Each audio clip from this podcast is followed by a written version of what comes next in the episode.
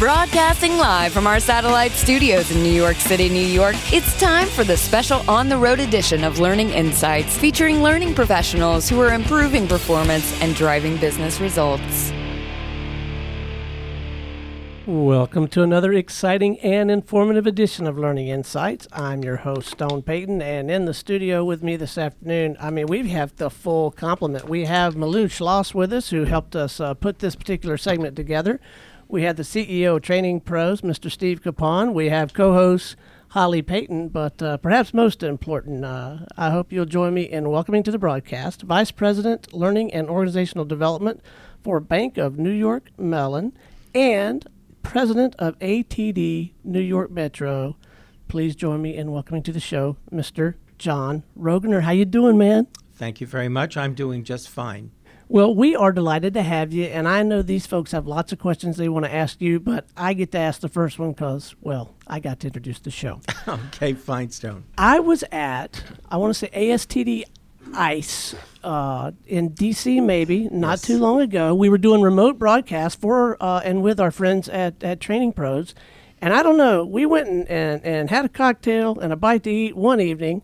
We get up the next morning, the logos changed, the names changed. It's not ASTD anymore, it's ATD. Can you just speak to that a little bit? Uh, tell us a little bit about that that that change, mission, purpose, impact. Absolutely. I, I would be delighted to. The, um, the American Society for Training and Development, ASTD, is a moniker that has been around probably for over 40 years. Oh wow. and it served its purpose. What we're finding in the overall learning and development community is i- is that we are morphing as a, as a learning and development group. We are morphing, and we're becoming more than just training professionals. As you can see from my title, it's learning and organizational development. What the chapter, the national chapter, decided to do, and this was after much com- much conversation with several of the presidents across the, the New York, uh, uh, across the, the chapters nationally, and the thought was we need to change how we look and what our role is. Because in the scheme of things, it's more than what we do is more than just training and development, training and organizational development. What we do is really develop talent. And so the name of the the name of the organization was changed really to keep up with where the industry is going. And I'm delighted that as president of the New York chapter, I took part in that sort of that transition. And it says a lot not only in terms of of what talent development means, but it also says a lot in terms of what we can continue to offer our New York Metro membership, which is a much broader view than than than, than training and development. I'm curious to know, um, as ATD, has the audience that you're going after as members and to make an impact with, has that audience changed? That that's a very good good question. The audience has not changed. We are are we open our membership to learning what we call talent development professionals uh, from any sector in the New York City area. We draw heavily, of course, from financial services, insurance, uh, some of the farmers, etc. So, so we draw from that, and what we provide them really is is talent development, ideas, thought leadership, so that they can bring that back to their organizations. So they look to us as thought leaders in terms of what what do we need to be providing our people within the organization relative to talent development. Do you find that in companies, they used to have a, a training director. Now they have a talent head of talent or head of talent development, and and I'm just wondering if those if that role has become broader to be looking at how do I attract the right talent? It's not just training anymore. How do I attract the right talent? How do I Can you talk a little bit about how the role of talent development maybe has has changed over the last few years? It, we have a much more integrated approach than we had in the past. We look at talent, talent development, as you said, Holly, from from bringing someone in, hiring. So, what skills and competencies uh, do we need for that job? Once they're in, how do we continue to develop those skills and those competencies? How do we measure? How do we retain our, our, our, our, staff? How do we pay them? So it really is, and this is what I think makes makes the, the, the field so interesting and dynamic. I don't know. It, it sounds like a lot of work. I, I don't lie about it. it Training's a, easier. it's a lot of work, and the payoff is is is much Huge. bigger because you're looking at you take we're taking a more strategic approach to talent development. Yes, yes, and that's uh, that's what I, I think I I see in the shift from ASTD to ATD is it is incorporating just as you said that integrated mm-hmm. approach and strategic viewpoint. Um, I was wondering from from your experience and from your vantage point, being the president of, of the Metro chapter, New York chapter, um, what do you see as the challenges, the top the top three challenges in the learning and development field?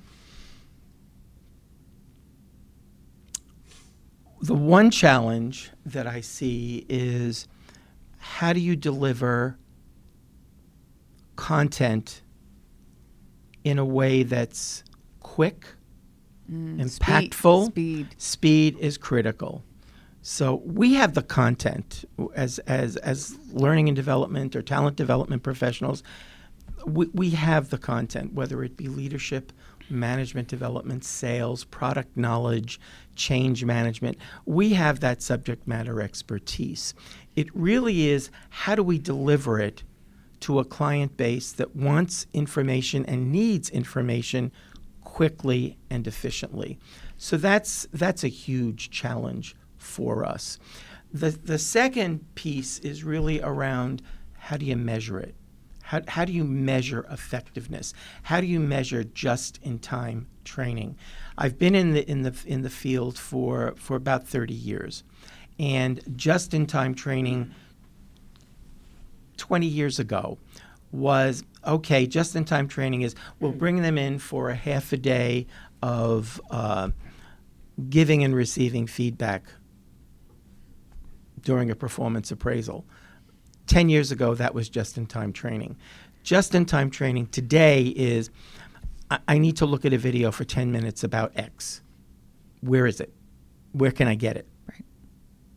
Now, what's interesting is although the, the measurement piece can be difficult, it's also, I think, a, an opportunity for us to say, based on that 10 minute video, how was that able to help you? What skills did you learn? What skills did you use? And so there is a benefit to that. It just means extra work or more work to kind of see where where that impact is and, and, and, and are we making a difference. That's number two. And the third, I think, is making sure that that our our talent development professionals are kept current and really continue to be students of the business. It's one thing to bring a talent development expertise to the table. It's another thing to be able to talk about the business that you're supporting in a way that the business people do. That makes us very credible. I would certainly think so, but that just seems like a, a target that is consistently moving and at a high rate of speed. I would think that third thing that you mentioned might be the, the toughest of all of them. Well, and that, that's an interesting segue because I, I think one of the responsibilities of a, a, talent development professional is is to take personal responsibility for your own development. Yeah. And part of that personal responsibility is to keep current in terms of what, what the trends are out there relative to talent development, talent management, learning and development. And it's also to keep current or keep abreast of what's going on in my industry, in the financial services sector. And I think when you can marry both of them, you have a very, very uh, valuable resource there. You know, John, in terms of professional development and learning and development professionals needing to stay current with, with what's going on in our profession, you know, a number of years ago, I saw corporations were um, pulling back on funding for professionals to go outside of their organization to get their professional development, be it through ATD or ISPI or some of those organizations or some of these other professional development opportunities in the industry. Uh, do you see that coming back now? Because I, again, I, I over the last uh, you know six seven years, I saw companies not making those type of investments. Uh, it's changed, and I, I, I, think as the economy changes for the better, so are uh, learning and development opportunities uh, becoming uh, more available, readily available to our talent development professionals. And you know, one of the one of our our goals as as the Association for Talent Development is to be a provider of thought leadership relative to what's going on in the talent development space and offer that to our membership. Mm-hmm. And that's really what you're offering to address these challenges, which is so wonderful for everyone in this field. Correct. I'm wondering, again, from your background and history and vantage point, how do you see technology has impacted this domain of learning development? Huge. It's made a huge impact, and it's made a it may, it has made learning a lot easier to access. And I think the challenge is how do you help the learner to adapt to these to this new technology? And I'll give you an example. We have we call in the industry flipped classroom. And that's training speak for if you need if you want to cut down the amount of training time that the person is in class for then what you need to be able to do is to look at your content and to, to ask yourself what is it that they can read on their own before they come to a program to socialize that learning and so the flipped classroom is either you do a, a video or you send them to, uh, we, we have Harvard ManageMentor uh, relative to a specific topic. They can go into Harvard ManageMentor or they can access the video and, and learn about the content. What's, what's great about that is if they need to review it, it's all on demand, so they can review oh, it wow. again. And they can. And nowadays, what they can look at it on their phone or their Kindle or their it's, i. It's their iPod, their phone. It's, yeah. it's it's so accessible. And then what you do as a follow up to that is that you can offer in person sessions virtually. So the beauty of uh-huh. that is is that I can I can bring in people from the U.S. as well as the UK in Latin America and even Asia if we do something in the evening. And you can bring people together virtually and it's live. So that's the beauty of it. I, I, I, think it makes learning more flexible, more accessible. The challenge is most of us are used to a passive way of learning particularly people over a certain age. And so mm-hmm. the expectation is well, I come to the class and I learn everything I need to to learn, and then I leave. Well, that that's changing. So the, we have to manage that shift as well. If you want one day of training, six hours of training, boiled down to two hours, we're not going to speak faster. what we're going to do is provide this flipped learning approach and assume that you will be doing these readings or, or, or videos uh, but you will come to that class with a certain amount of knowledge. And then we can socialize that knowledge through conversation and role plays. Okay, this question is for all three of you because you're all three learning professionals. You are in that arena. Uh, I'm going to start with you, Holly, but I, but I want to hear from all three of you. Is this not raising the level of expectation from the learner? If if I have all these tools, all this access, then I don't want some clown teaching me. I want you know Stephen Hawking teaching me about black holes. I want the best of the best of the best. So am I not having a really high expectation for highly specialized talent to deliver the learning? Is that uh, Stone, one of one of the one of the recommendations I would make, and I'll, I'll give you my my access to it. Harvard ManageMentor, because what and this is a benefit, and this is the benefit that we sell to our clients ab- about the the the um, uh, the relevance and the power of what you can access in a Harvard ManageMentor. If you want to learn about coaching, there are videotapes available through Harvard ManageMentor from Marshall Goldsmith, who is sort of the the guru of coaching. You can listen to him in a video clip.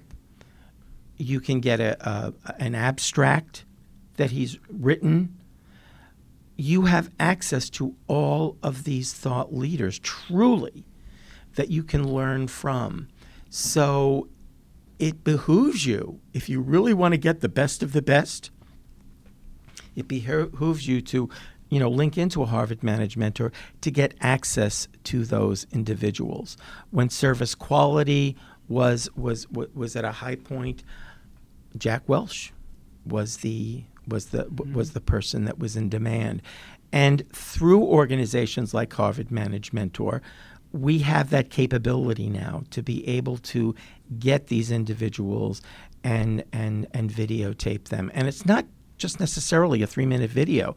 It could be a 20 minute video that you can see in segments, part one, part two, and part or, three. Or, you know, it won't be too long before you can get a John Rogner audio. I mean, well, I'm assuming that this is, is this will be my entree into bigger and well, better things, yes. And, and that's a good transition in that John Rogner's interview will be on the internet. And, right. and our learners now are on the internet. So if they're not yeah. getting what they need and desire internally from their learning organizations, many individuals, especially the younger folks, uh, are looking for it outside of the organization, which is one of the challenges for our learning and development profession is how do we manage that and make sure that a we're providing the, the right type of learning internally. And and if people are going to look outside of the organization make sure they're get, still getting the right stuff because there's still going to be good content outside of the firewalls and how do you manage that process? And I don't think that our learning organization has it all figured out yet, but that certainly you know is, is mixed into the recipe. I find that I have three children, um, all in the millennial generation, and I will tell you when my daughter wants some information about how to make a pumpkin pie. She wanted to make a pumpkin pie this weekend. She went out to YouTube. Boom. Right. Must have gotten go. 30, right there, uh, right? 30 videos on how to make a pumpkin pie. My son wanted to do some electrical work. Boom. There it is. There it is. Yeah. So, so, so the information is out there. It's the ability to access it when I need it. And that really is just in time training. You can tell me this, or I could learn about it three months before I'm going to do it. But now we can provide our talent development professionals through our association of talent development with online state of the art information that they can use. Exactly.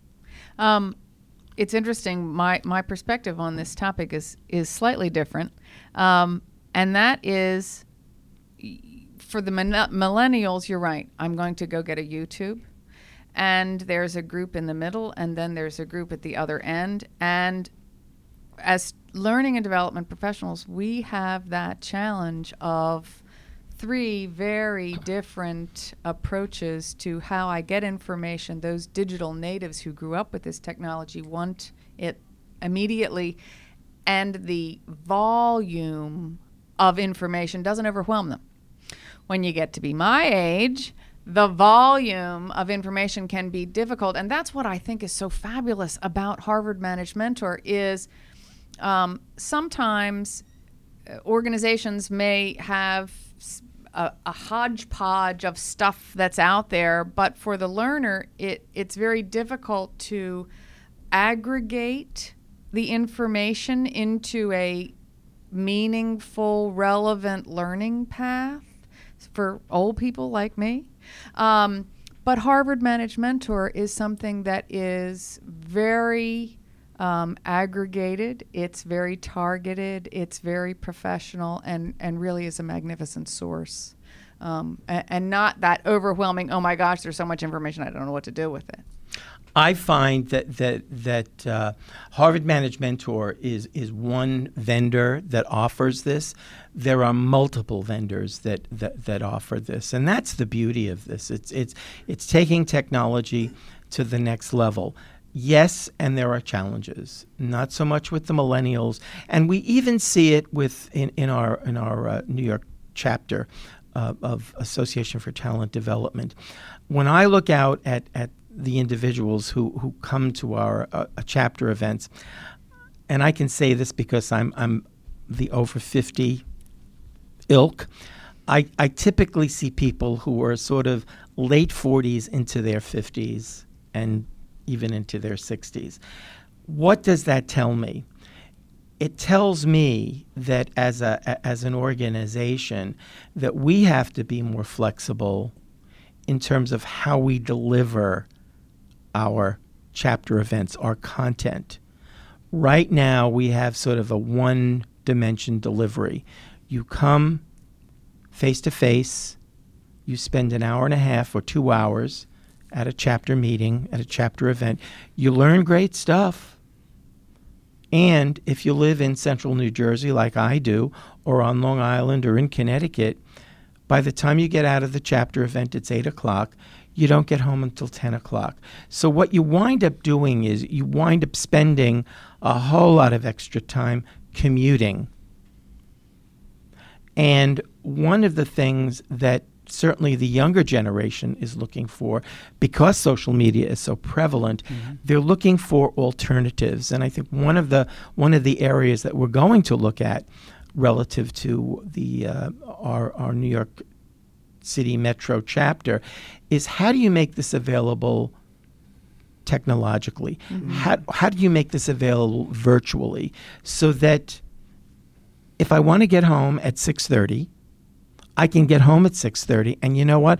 I can participate in a uh, um, a, a, chapter event. And I'll give you a something that, that, that just recently happened to me. I'm I'm taking a uh, an executive coaching certificate program, and I've been in, as I said, I've been in learning and development or talent development for a very long time. This was my first online class, and I thought, oh, wow, wow. now I'll live it. I'll, yes, I'll right. feel, I'll feel. Oh my God, how do I do this? I was, I, I, I made sure that I was set up for this, and I got home. I got home at about six fifteen. Uh, class started at six thirty. We ended at nine o'clock, and I thought, this is fat lots of interaction, lots of discussion. Yes. It was wonderful. And I could eat my dinner. We finished at nine o'clock, and I didn't have to look forward to a two hour commute right. home. Right. So, the benefit of, of getting this learning through technology it, it, virtually, it, it's just it's the tip of the iceberg. Yep. Uh, before we wrap, if you don't mind, I'd like to shift gears a little bit. I want to I want you to speak to how in the world do you get so many people to generate results with and through their efforts when they don't report to you? Yeah, your whole organization, this ATD, it's it's built on volunteers, right? Yes. I, how? how do you get it done? That that's a really really good question. And when I a year ago, when I was debating whether or not I should do this, I spoke with several of the members who were formerly presidents. And, and they said, "Good luck." Two of them said to me, "Cookies." I, I, said, "What will be, what will be the challenge?" And they said, "Have you managed volunteers?" And I said, No. Mm. Well, that in and of itself will be a challenge. There is a technique, and, and there are two things that, that I learned from, from, from my experience as president of the New York chapter is, is, is that you can't expect to make change overnight by expecting them to assume that this their role is a part-time job. It's not a part-time job. Mm. So to expect that they're going to deliver 20 hours of work to you a week is not going to happen. So you make sure that that you w- you manage expectations. When we got together in January as a new board, we had very lofty goals, very aggressive goals. And then we stopped for a minute and we said, okay, given the fact that this is a volunteer organization, what can we realistically do without burning people out? And so we had to ratchet those goals down. So I would say be realistic in the goals that you set. The second thing I would say is, is that psychic compensation can do great things. And I find that when I personally or publicly thank a board member or give them a token of our appreciation for what they've done, that means the world to them. Because they genuinely want to contribute to the profession. They so really that do. Really is meaningful they really do. compensation. And it's nice for, as a board member, as the president, to recognize those efforts. We ha- I just got a, a, an email from the, the president for 2015, or president elect, who said, Look, th- there are three or four people who probably spent 15 hours uh, working through the um, interviews. I'd like to give them a token of appreciation. And I said to him, by all means. So we're going to go out and buy some some little plaques or something just to acknowledge Yeah. what they've done. And that's all people want. They just want to be acknowledged uh, f- for for their efforts. Well, I have certainly garnered my share of psychic compensation through this conversation today. We got to do this again sometime, whether it's at one of these conferences or we come back I would to be York. delighted to come back. I, That's I mean, good got because I haven't questions. even. Yeah, I was going to say I haven't even scratched the surface of my Thank you questions. We even very have our much. two hours of questions to ask. yeah, no, okay. Uh, Steve, thank you so much for coordinating this and putting this conversation together. Uh, truly in, insightful and, and just a lot of fun, man. We we'll definitely do this again sometime. Thank you very much. This is great. All right. Until next time, this is Stone Payton for Holly Payton, our friends over at Training Pros, and Mr. Steve Capon, and especially our guest today, Mr. John Rogner, and everyone here at the Business Radio X family. We'll see you next time on Learning Insights. This has been a special Business Radio X production brought to you by Training Pros, your source for local learning and development experts. Learn more at training-pros.com.